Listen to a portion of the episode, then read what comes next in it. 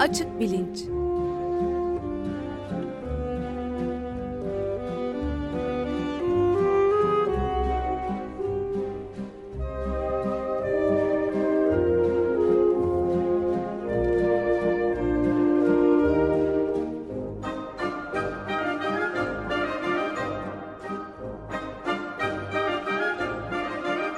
Güven Güzeldere ile bilim ve felsefe sohbetleri. Günaydın Güven Bey, merhabalar. Günaydın Ömer Bey. Can yok ama ben varım ve bir de konuğumuz var Hakan Yılmaz. Ee, onunla e, siz tanıtımını da yaparsanız lütfen. Tabii memnuniyetle konuğumuz Boğaziçi Üniversitesi'nden e, siyaset e, bilimi ve uluslararası ilişkiler e, bölümünden Profesör Hakan Yılmaz. Hoş geldin Hakan merhaba. Hoş bulduk Güvencim merhaba. Hoş geldiniz. Hoş bulduk Ömer Bey. Teşekkür ederim. Evet çok teşekkürler geldiğin için. Sağ ol. Bu e, açık bilincin 31 Mart'taki yerel seçimler öncesi son programı ve bugün e, siyasetten konuşacağız. Geçen hafta da bu konuya bir parça e, bir giriş yapmıştık e, seçmen psikolojisi e, açısından. E, bundan sonra eğer bir değişiklik olmazsa dört buçuk sene seçim olmayan bir e, döneme e, giriyoruz.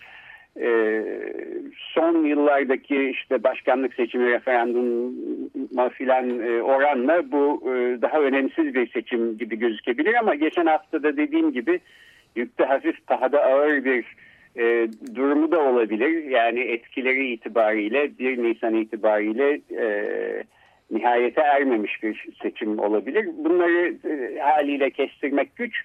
Fakat e, belki son 70-80 yıllık e, Türkiye'nin demokrasi tarihçisi ışığında nereden kalktık, nereye vardık, bugün neredeyiz? E, bunları biraz konuşalım diye düşündük. E, Hakan Yılmaz Türkiye e, yakın siyasi tarihini en iyi bilen isimlerden birisi. E, ben kısaca kendisini tanıtarak başlayayım sonra sözü e, ona bırakayım. Galatasaray Lisesi'nden ve Boğaziçi Üniversitesi Ekonomi Bölümünden mezun Hakan. Daha sonra Amerika Birleşik Devletleri'nde Kolombiya Üniversitesi'nde yüksek lisans ve doktora derecelerini alıp siyaset bilimi bölümünden Boğaziçi Üniversitesi'nde öğretim üyesi olarak çalışmaya başlıyor. Halen de orada e, Avrupa Çalışmaları Merkezi'nin ve Boğaziçi'nin e, TÜSİAD Dış Politika e, Forumu'nun direktörlüğünü de aynı zamanda yapmakta. Dediğim gibi Türk siyasi hayatı ve tarihçesinin yanı sıra e, siyasal ve popüler kültür ve Türkiye-Avrupa Birliği ilişkileri e, konularında da çalışıyor. Yürütmüş olduğu pek çok çalışma var. E, en son e, çalışmalarından da bugün aslında bir parça bahsedeceğiz. Türkiye'de siyasal anlam çerçeveleri ve sağ sol değerler e, başlıklı çok ilginç bir e, çalışma verilerinden bir parça e, konuşacağız. E, Hakan'ın bir de müzisyen yanı var. Bunu e, söylemeden olmaz. E, Ezgi'nin günlüğü grubunun kurucularından ee, az önce yayından e, önce konuşuyorduk. Ben de ilk defa verdikleri e, konserdeki dinleyicilerinden biriydim. 1983 e, yılındaymış. Üniversiteye yeni geldiğimiz zamanlardı. Sabah türküsü Alagözlüyer ve Doğu türkülerinde vokalist olarak katılmıştı Hakan Ezgi'nin günlüğüne. Fakat müzik e, faaliyetleri e, yeniden hız kazanmış durumda. E, son e, 4 senede iki yeni albüm çıkarttı Hakan. Sen yoktun 2015'te ve türkülerle yeniden 2017'de. Ee, bu faaliyetleriyle ilgili siyasi çalışmalarıyla da ilgili, akademik çalışmalarıyla ilgili de bilgiler e, kendi web sitesinden ve Twitter sayfasından bulunabilir. Ben onların bağlantılarını Açık Bilinç sayfasından verdim. Herkes oradan e, ulaşabilir. E, peki Hakan ben şöylece sözü sana bırakayım. Bugün itibariyle bence daha önce eşi benzerine pek rastlanmamış bir siyasi kutuplaşma, siyasi ve toplumsal kutuplaşma e, söz konusu gibi gözüküyor. Seçimlerde de bunun etkisi e, olacağı herhalde söylenebilir. E, bu kutuplaşmanın belki tohumlarını bu sizin 2016'da yaptığınız sağ sol siyasi değerler çalışmasında e, bulmak e, mümkün ya da sen bu konuda bir değerlendirmeyle başlayıp e, bugün bu yerel seçimler öncesi e, bir genel açılış yapar, yapar mısın? Ee, teşekkürler Güvencim. Şimdi siyasette toplumdaki farklılıklar başka şeydir. Siyasetteki kutuplaşmalar başka şey. Siyasette bir kutuplaşma ille toplumdaki bir farklılığın derinleşmesi ve uçurum haline gelmesine tekabül etmeyebilir. Tam tersine toplumda bazen pek de önemli olmayan bir farklılık vardır. Bu birden siyasette çok önemli bir kutuplaşmaya e, evrilebilir. E, dolayısıyla siyasi alanın içerisinde ne olup bittiği önemli. Yani siyasetteki her e, kutuplaşma ille toplumdaki bir kutuplaşmaya tekabül etmek zorunda değil. E, bazen tersi de olur. Toplumda çok derin bir kutuplaşma vardır. A, ama siyasi alan o kutuplaşmayı görmezden gelir ve sanki hiçbir şey yokmuş gibi e, kendi kendine devam eder. E, dolayısıyla e, şu an ben topluma baktığımda... E, yani topluma baktığımda neyle bakıyoruz topluma? İşte araştırmalar yapıyoruz kendimizce, biraz gözlemler yapıyoruz. Ee, şunu görüyorum yani Türkiye'de siyasetteki kutuplaşma siyasi alanın içerisinde daha çok e, olup biten bir hadise. Siyasi alanın sınırları içerisinde görülmesi gereken bir hadise. Toplumun içerisinde farklılaşmalar var değerler, tutumlar açısından. Ama bu farklılaşmalar biraz kendi başlarına daha özel farklılaşmalar.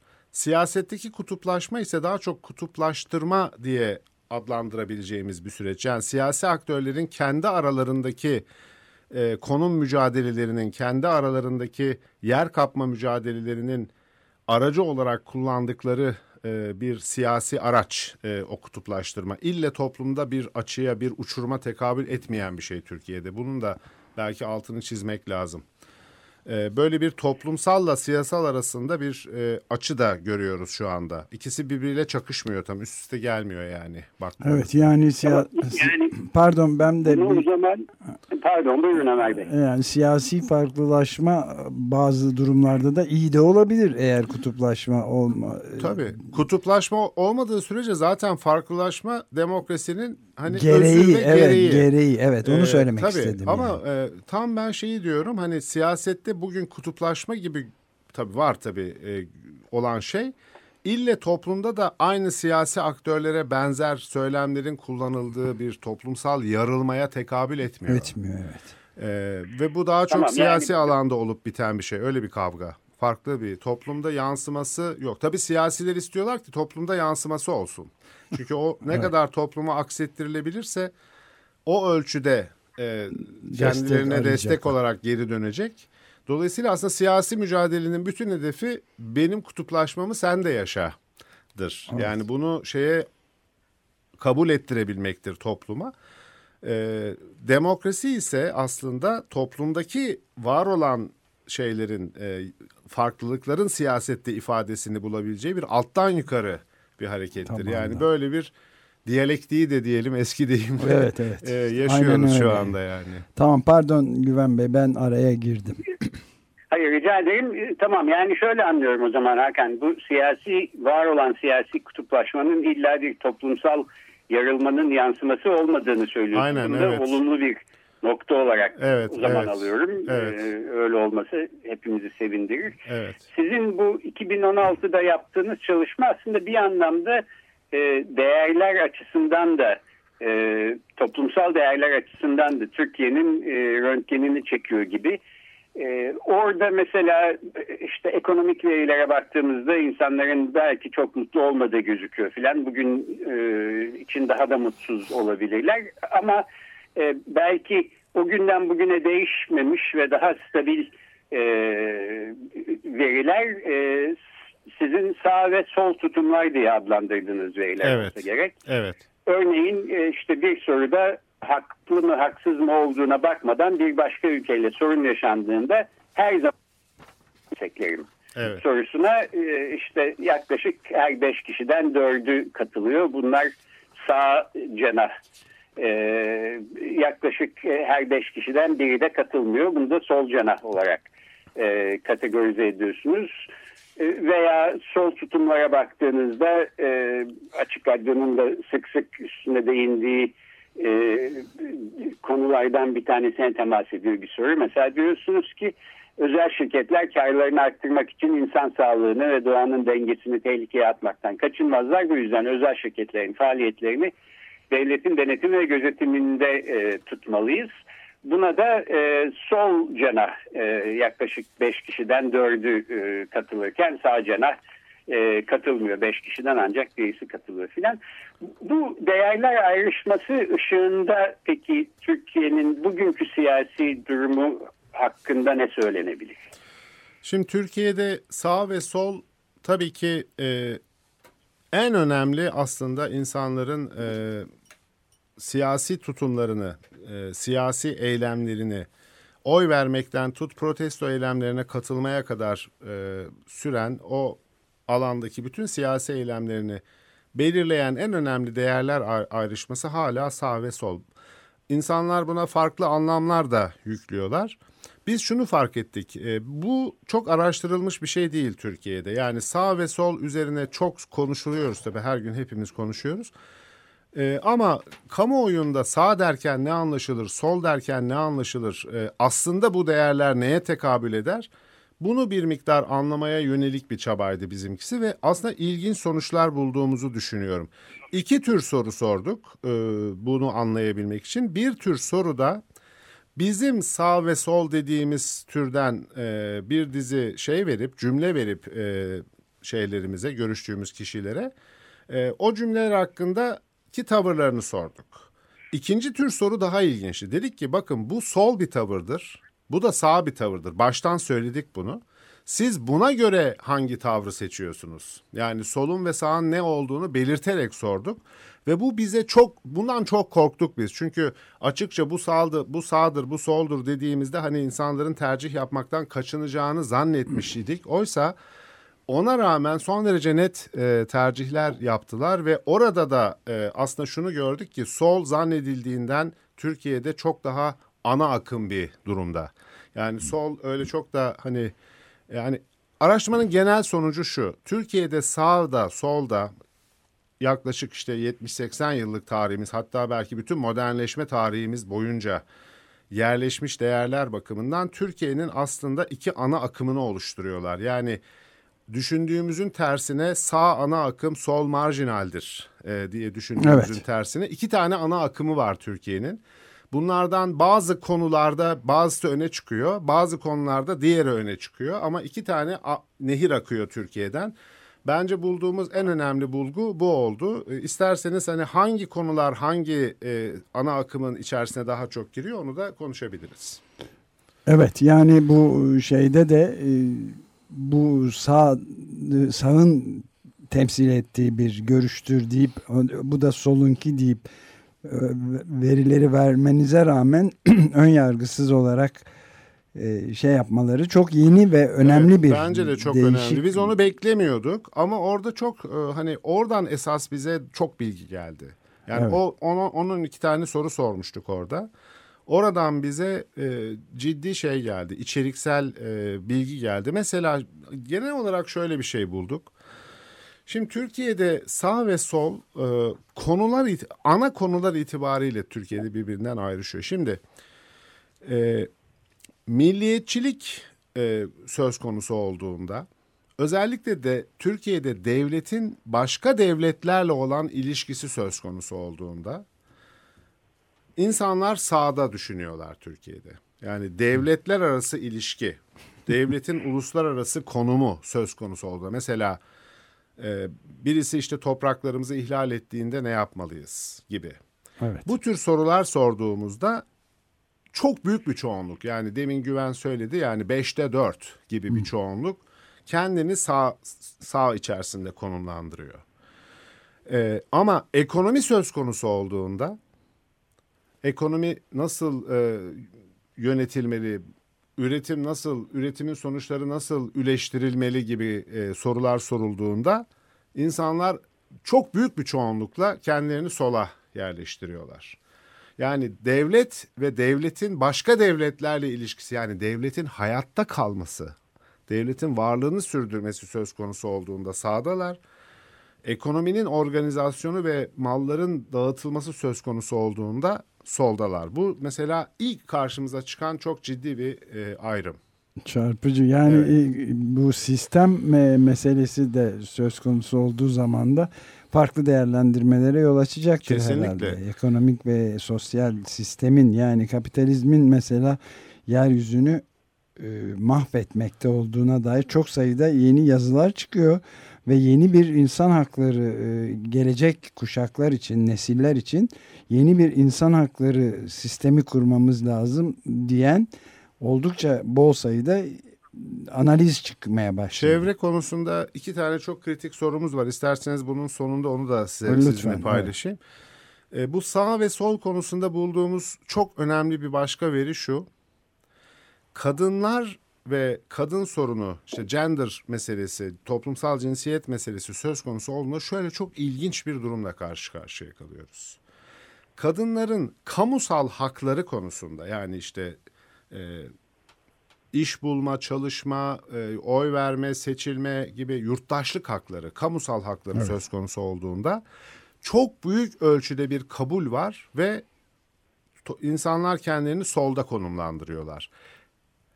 Ama kadınların evin içine girdiğimizde ev içindeki hakları, kişisel alandaki hakları söz konusu olduğunda aynı kalabalık hop sağa kayıyor. Çok ilginç. Burada da yani e, kadınların işte seçme seçilme hakları olsun mu, oy verme hakları olsun mu gibi bildiğimiz kamusal alan sorularını sorduğumuzda orada neredeyse çok büyük ölçüde bir konsensus var. Tabii ki öyle olmalı diyorlar. O konuda hiçbir şüphe yok neredeyse insanların kafasında. Ama içeri girdiğimizde yani işte çocuklarına bakım, namus, şeref, kocasıyla ilişkisi gibi liminal, intimate alanlara doğru girdiğimizde sağa doğru bir e, kayış görüyoruz hmm. mesela. Aynı şey din konusunda da geçerli.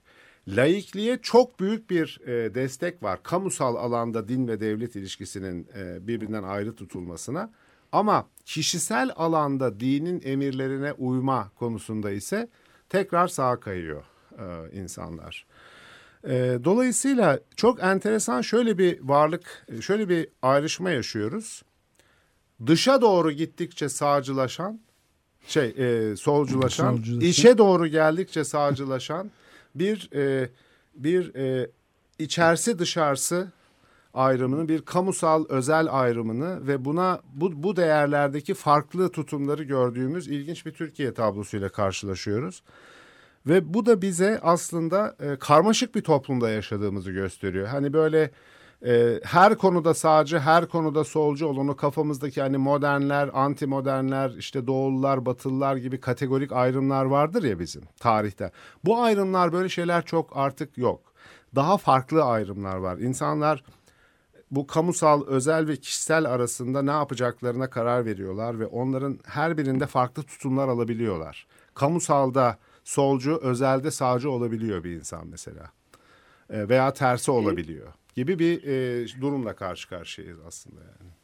Peki bence de yani araştırmanın en ilginç sonuçlarından bir tanesi bu. Ben de o zaman şunu sorayım. Bu evet. e, milliyetçilik konusunda ya da özel kişisel alanda e, cinsiyetle ya da dinle ilgili konularda sağ tutumlar e, baskın çıkarken e, sizin çalışmanızdan gözüken ekonomi konusunda kamusal siyasal e, alanda baktığımızda din ve e, cinsiyet e, konularında sol tutumlar baskın. Bu baskın olan sol tutum ya da senin söylediğin şekliyle e, bu akmakta olan ikinci sol e, tutum nehri Türkiye'de evet. siyasi alanda e, gerçek yansımasını buluyor mu? E, ya da bulamıyorsa niye bulamıyor? Orada bulması gereken belki bir e, siyasi potansiyel e, var diyebilir miyiz? Bu, bu konuda e, ne demeli, nasıl düşünmeli? E, çok kritik bir soru sordun Güven. E, bu Türkiye'de hani hepimizin gözlemi o ki bulamıyor. Yani evet. toplumdaki sol değer ve tutumların siyasi alana yani sağ değer ve tutumlar ne kadar yansıyorsa sol değer ve tutumlar o kadar az yansıyor. Ve sadece bu Türkiye'de de bence değil. Mesela Fransa'ya bakıyorsunuz, Amerika Birleşik Devletleri'ne Aynen öyle, bakıyorsunuz. aynen öyle. Orada da ciddi bir yeni yeni mesela ABD'de sen bizden daha iyi gözlemliyorsun tabii orada. İşte bu Cortez'in seçilmesi, Bernie'nin ortaya çıkmasıyla yeni yeni bu sol değerler iklimle ve işte e, çevrecilikle birleşerek kadın haklarıyla birleşerek, e, azınlık haklarıyla birleşerek yavaş yavaş değil mi bir bir kar topu oluşmaya başladı yeni yeni. E, bu galiba e, işte umuyoruz ki hani Avrupa'da da Türkiye'de de e, yavaş yavaş bu değerler şey yapsın. Kendine siyasi alanda bir ifade bulsun. Bu tabii ki otomatik olacak bir şey değil. Demin sorduğun soruya verdiğim karşılıklı olduğu gibi toplumsal olan siyasal olana otomatik yansımıyor. Siyasal alan kendisine bir kale gibi koruyor. Koruyor. Ve e, oradan içeriye yeni aktörlerin, yeni fikirlerin girmesi çok zor. Yani e, işte Ömer Bey karşımda bu iklim meselesini sağ olsun yıllardır savunur. E, sızamadı siyasal alana bir türlü bu. Yani o fikirler. Bu kadar elzem bir sorun bile siyasal alanda ifadesini bulamıyor. Evet bu kadar varoluşsal Ee, bir beka sorunu. bir beka artık. sorunu bile. Dolayısıyla e, siyasal alanın özelliği, o katılığı e, çok meşhurdur ama şunu görebiliriz ki sanıyorum e, belki Amerika'da başlayan bu dalga hani siyasetin yavaş yavaş gençleşmesi, yeni konuların içeriye girmesi, alanın genişlemesi bizde de olabilir diye düşünüyorum. Ha ne zaman olur orasını tabii kestirmek çok zor. Evet demin siz şeyi de söylediniz bu çevre e, ve iklim gibi Evet. konularda da ya, araştırmada e, söz konusu oldu galiba. Evet. O, e, birkaç dakikamız daha var. Evet. O konuda da bir şey verir misiniz? Tabii Örnek. bu e, bu bu iki soruyu aslında ben biraz da işte sadık bir açık radyo dinleyicisiyiz falan. O böyle şeyden sordum hani biraz. E, O bu da bu usul çok Ne bir şey güzel. beklemedim ama inanılmaz açıklayıcı e, iki soru çıktı. E, Sizin e, tabii iki tane basit soru. Bir tanesi şu. Ekonomik kalkınma için tarih ve tarihi doku tahrip edilebilir mi? Buna ne ölçüde katılıyorsunuz? İkinci soruda ekonomik kalkınma için doğa tahrip edilebilir mi? Buna ne ölçüde katılıyorsunuz diye iki tane soruydu. Yani gönül ister ki daha çok soralım ama bu iki soruyla yetinmek zorunda kaldık. Bulduğumuz şu oldu. Ee, tahrip edilebilir diyenler yaklaşık yüzde 40-45 arası çıktılar. Edilmemeli diyenler 50-55 arasında çıktılar. Yani hala bir e, şey iki soruda da benzer e, şeyler bulduk. Birincisi Kalabalıklar. ekonomik kalk birincisi ne içindi? Büyüme için ne? Ekonomik kalkınma ve büyüme için e, işte eserler yapmak Evet, ya evet. altyapı yatırımları için doğa tahrip edile- edilebilir mi? İkincisinde de tarihi eserler, tarihi, Tarihi, doku ta- tarihi tahrip doku, edilebilir mi diye sorduk. Her iki soruya da aslında yüzde 40 civarında evet edilebilir diyenler çıktı. Bu evet edilebilir diyenlerin bir kısmı kesinlikle edilmeli der. Bir kısmı da edilebilir diyor. Yani o iki cevabı toplayarak veriyorum bu toplamları. Ve bu yüzde kırklık kesimler çok ilginç kesimler. Bunların e, hani şeyini yapmak gerekiyor işte değerlerini, tutumlarını, nerede oturduklarını. Nerede... Yani Türkiye'de ciddi bir aslında bu da aslında şunu bize gösteriyor. Ekonomik kalkınma meselesine çok kıymet veren, ve bundan çok şey bekleyen kesimler bunlar. Daha alt kesim, daha az eğitim diyelim. Bu insanların da bu tür aspirasyonlarına daha çevresel yanıtlar bulunabilmeli diye düşünüyorum. Yani burada mesela bir aslında sol bir şeyi çağırıyor. Hani öyle bir ekonomik kalkınma, refah programı ortaya koymalısınız ki hem insanların biraz daha iyi yaşama isteklerine yanıt verebilsin hem de bu tarihi tahrip etmeyen, doğayı tahrip etmeyen bir işte sürdürülebilir bir şey ortaya çıkarabilsin bir program. Bu da mesela demin Güven'in sorduğu soruya yanıt olarak henüz ortada böyle bir program çok yok. Henüz ortada e, böyle bir aktör de çok yok. Evet, son derece hayati iki konu var. Bunlar aslında yani mülkiyet hakkının da yeniden düzenlenmesine kadar, doğayı ne Evet. kadar tahrip edebilirsiniz bir mülkiyet korumak için gibi sorular var. Bunları da herhalde ileride daha da etraflıca tartışmaya çalışacağız ama Evet. çok iyi bu bunları konuşmak. Evet. Peki ben de o zaman e, programı bitirirken son bir soruyla e, kapatayım ve Evet. bu e, önümüzdeki yerel seçimlere getireyim. E, geçen hafta biraz bahsetmiştim çok üstünde konuşacak vakit olmadı ama genel bir hevessizlik ve mutsuzluk e, görülüyor gibi seçmenlerde. Fakat e, farklı sebeplerden olduğunu düşünüyorum. Yani belki iktidar yanlısı seçmenler işte içinde e, saplanmış olduğumuz ekonomik krizden dolayı mutsuz ve hayal kırıklığına uğramış olabilirler.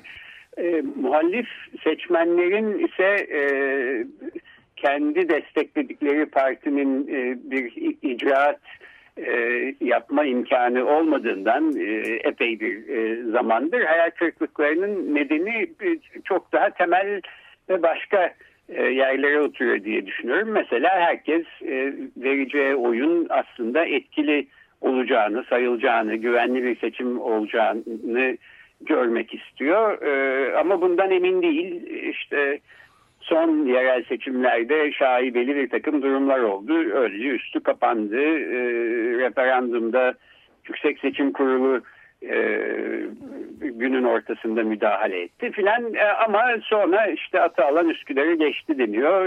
Üstü kapatılıyor.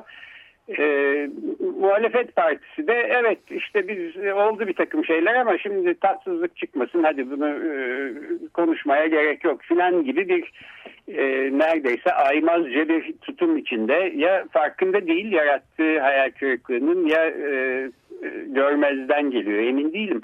E, biraz bunu sormak istiyorum yani böyle bir e, durumda bu yerel seçimlere gidiyoruz ve benim çevremdeki pek çok kişi e, oy kullanmayacağım bu seçimde e, diyor. Daha önceki seçimlerden e, ortaya çıkan hayal kırıklığı neticesinde Türkiye'deki ilk e, e, çok partili e, demokrasi deneyinde 1946'da açık oy gizli tasnif e, sonucunda şaibeli sonuçları olan bir seçim sonucu ortaya çıkmıştı. Ama bu 4 sene sonra 1950'deki seçimlere bambaşka bir şekilde yansımıştı. Biraz böyle mukayeseli olarak baktığımız zaman e, seçim güvenliğiyle olan kuşkuların da yükseldiği ni göz önüne alırsak e, nasıl bir değerlendirme yapmamız lazım? Ne bekliyor olabiliriz bu, bu önümüzdeki yerel seçimlerden? Bu bir, son sorum da bu. Bir dakikamız var. Ee, yani benim özetle söyleyecek olursam oy kullanmamayı çok tasvip etmiyorum. Yani oy kullanmak gerekir. Ee, gidip orada oyunu kullanmak önemlidir. Ee, oylar e, herhangi bir usulsüzlük olsa bile kimin oy kullandığı birileri tarafından bilinir. Dolayısıyla e, gidip oy kullanmakta ve e, kendini göstermekte, tercihlerini belirtmekte hani İnönü'nün dediği gibi sayılamayacak kadar çok fayda vardır. Fayda Birincisi var, evet. İkincisi de muhalefet partilerinin de e, artık hani sızlanmayı işte hata yaptık demeyi falan bir tarafa bırakıp bu oy sayımı konusuna bütün güçleriyle e, sarılmaları lazım. Yani bunu yapamamak demek ben parti değilim demektir aslında. Yani ilk ve son yapmaları gereken şey budur. Dolayısıyla Bunların ikisi olduktan sonra ben sanıyorum bu bahsedilen e, şey hani e, tedirginlikler bir miktar ortadan kalkacaktır diye düşünüyorum. Dolayısıyla bireysel tercihtir tabii isteyen kullanmayabilir ama ben hani bunun bir siyasi olarak bir şeye dönüşmesi hani oy kullanmıyorum hareketine dönüşmesini çok doğru bulmuyorum. Güvencim. Hakan Yılmaz çok teşekkür ederiz son derece yararlı. Evet, evet çok teşekkür ederiz. Bugün Boğaziçi Üniversitesi Siyaset Bilimi ve Uluslararası İlişkiler e, bölümünden Profesör Hakan Yılmaz konuğumuzdu. Yerel seçimler öncesi Türkiye'nin siyasi durumu hakkında bir genel e, değerlendirme aldık kendisinden. Ben de geçen hafta söylediğim bir şeyle bitireyim e, seçime etkide bulunmama özgürlüğüne sahip değiliz. Oy kullanmama özgürlüğüne sahibiz elbette ama oy kullanmasak da bir şekilde bir etkide bulunmuş oluyoruz. Hangi etkide bulunmayı tercih ettiğimizi düşünmekte herhalde fayda var. Evet. Ee, ben de oy kullanma taraftarı birisi olarak e, böylece bu programı kapatmış olayım. Ben de Haftaya öyle. seçimler e, sonrasında görüşmek üzere. Hoşçakalın. Hoşçakalın. Görüşmek üzere. Hoşçakalın.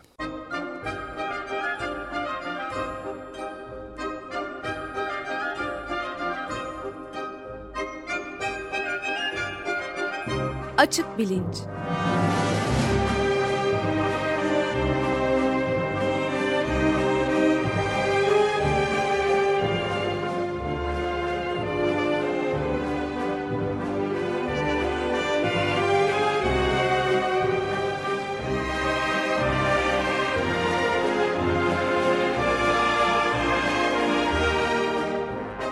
Güven Güzeldere ile bilim ve felsefe sohbetleri.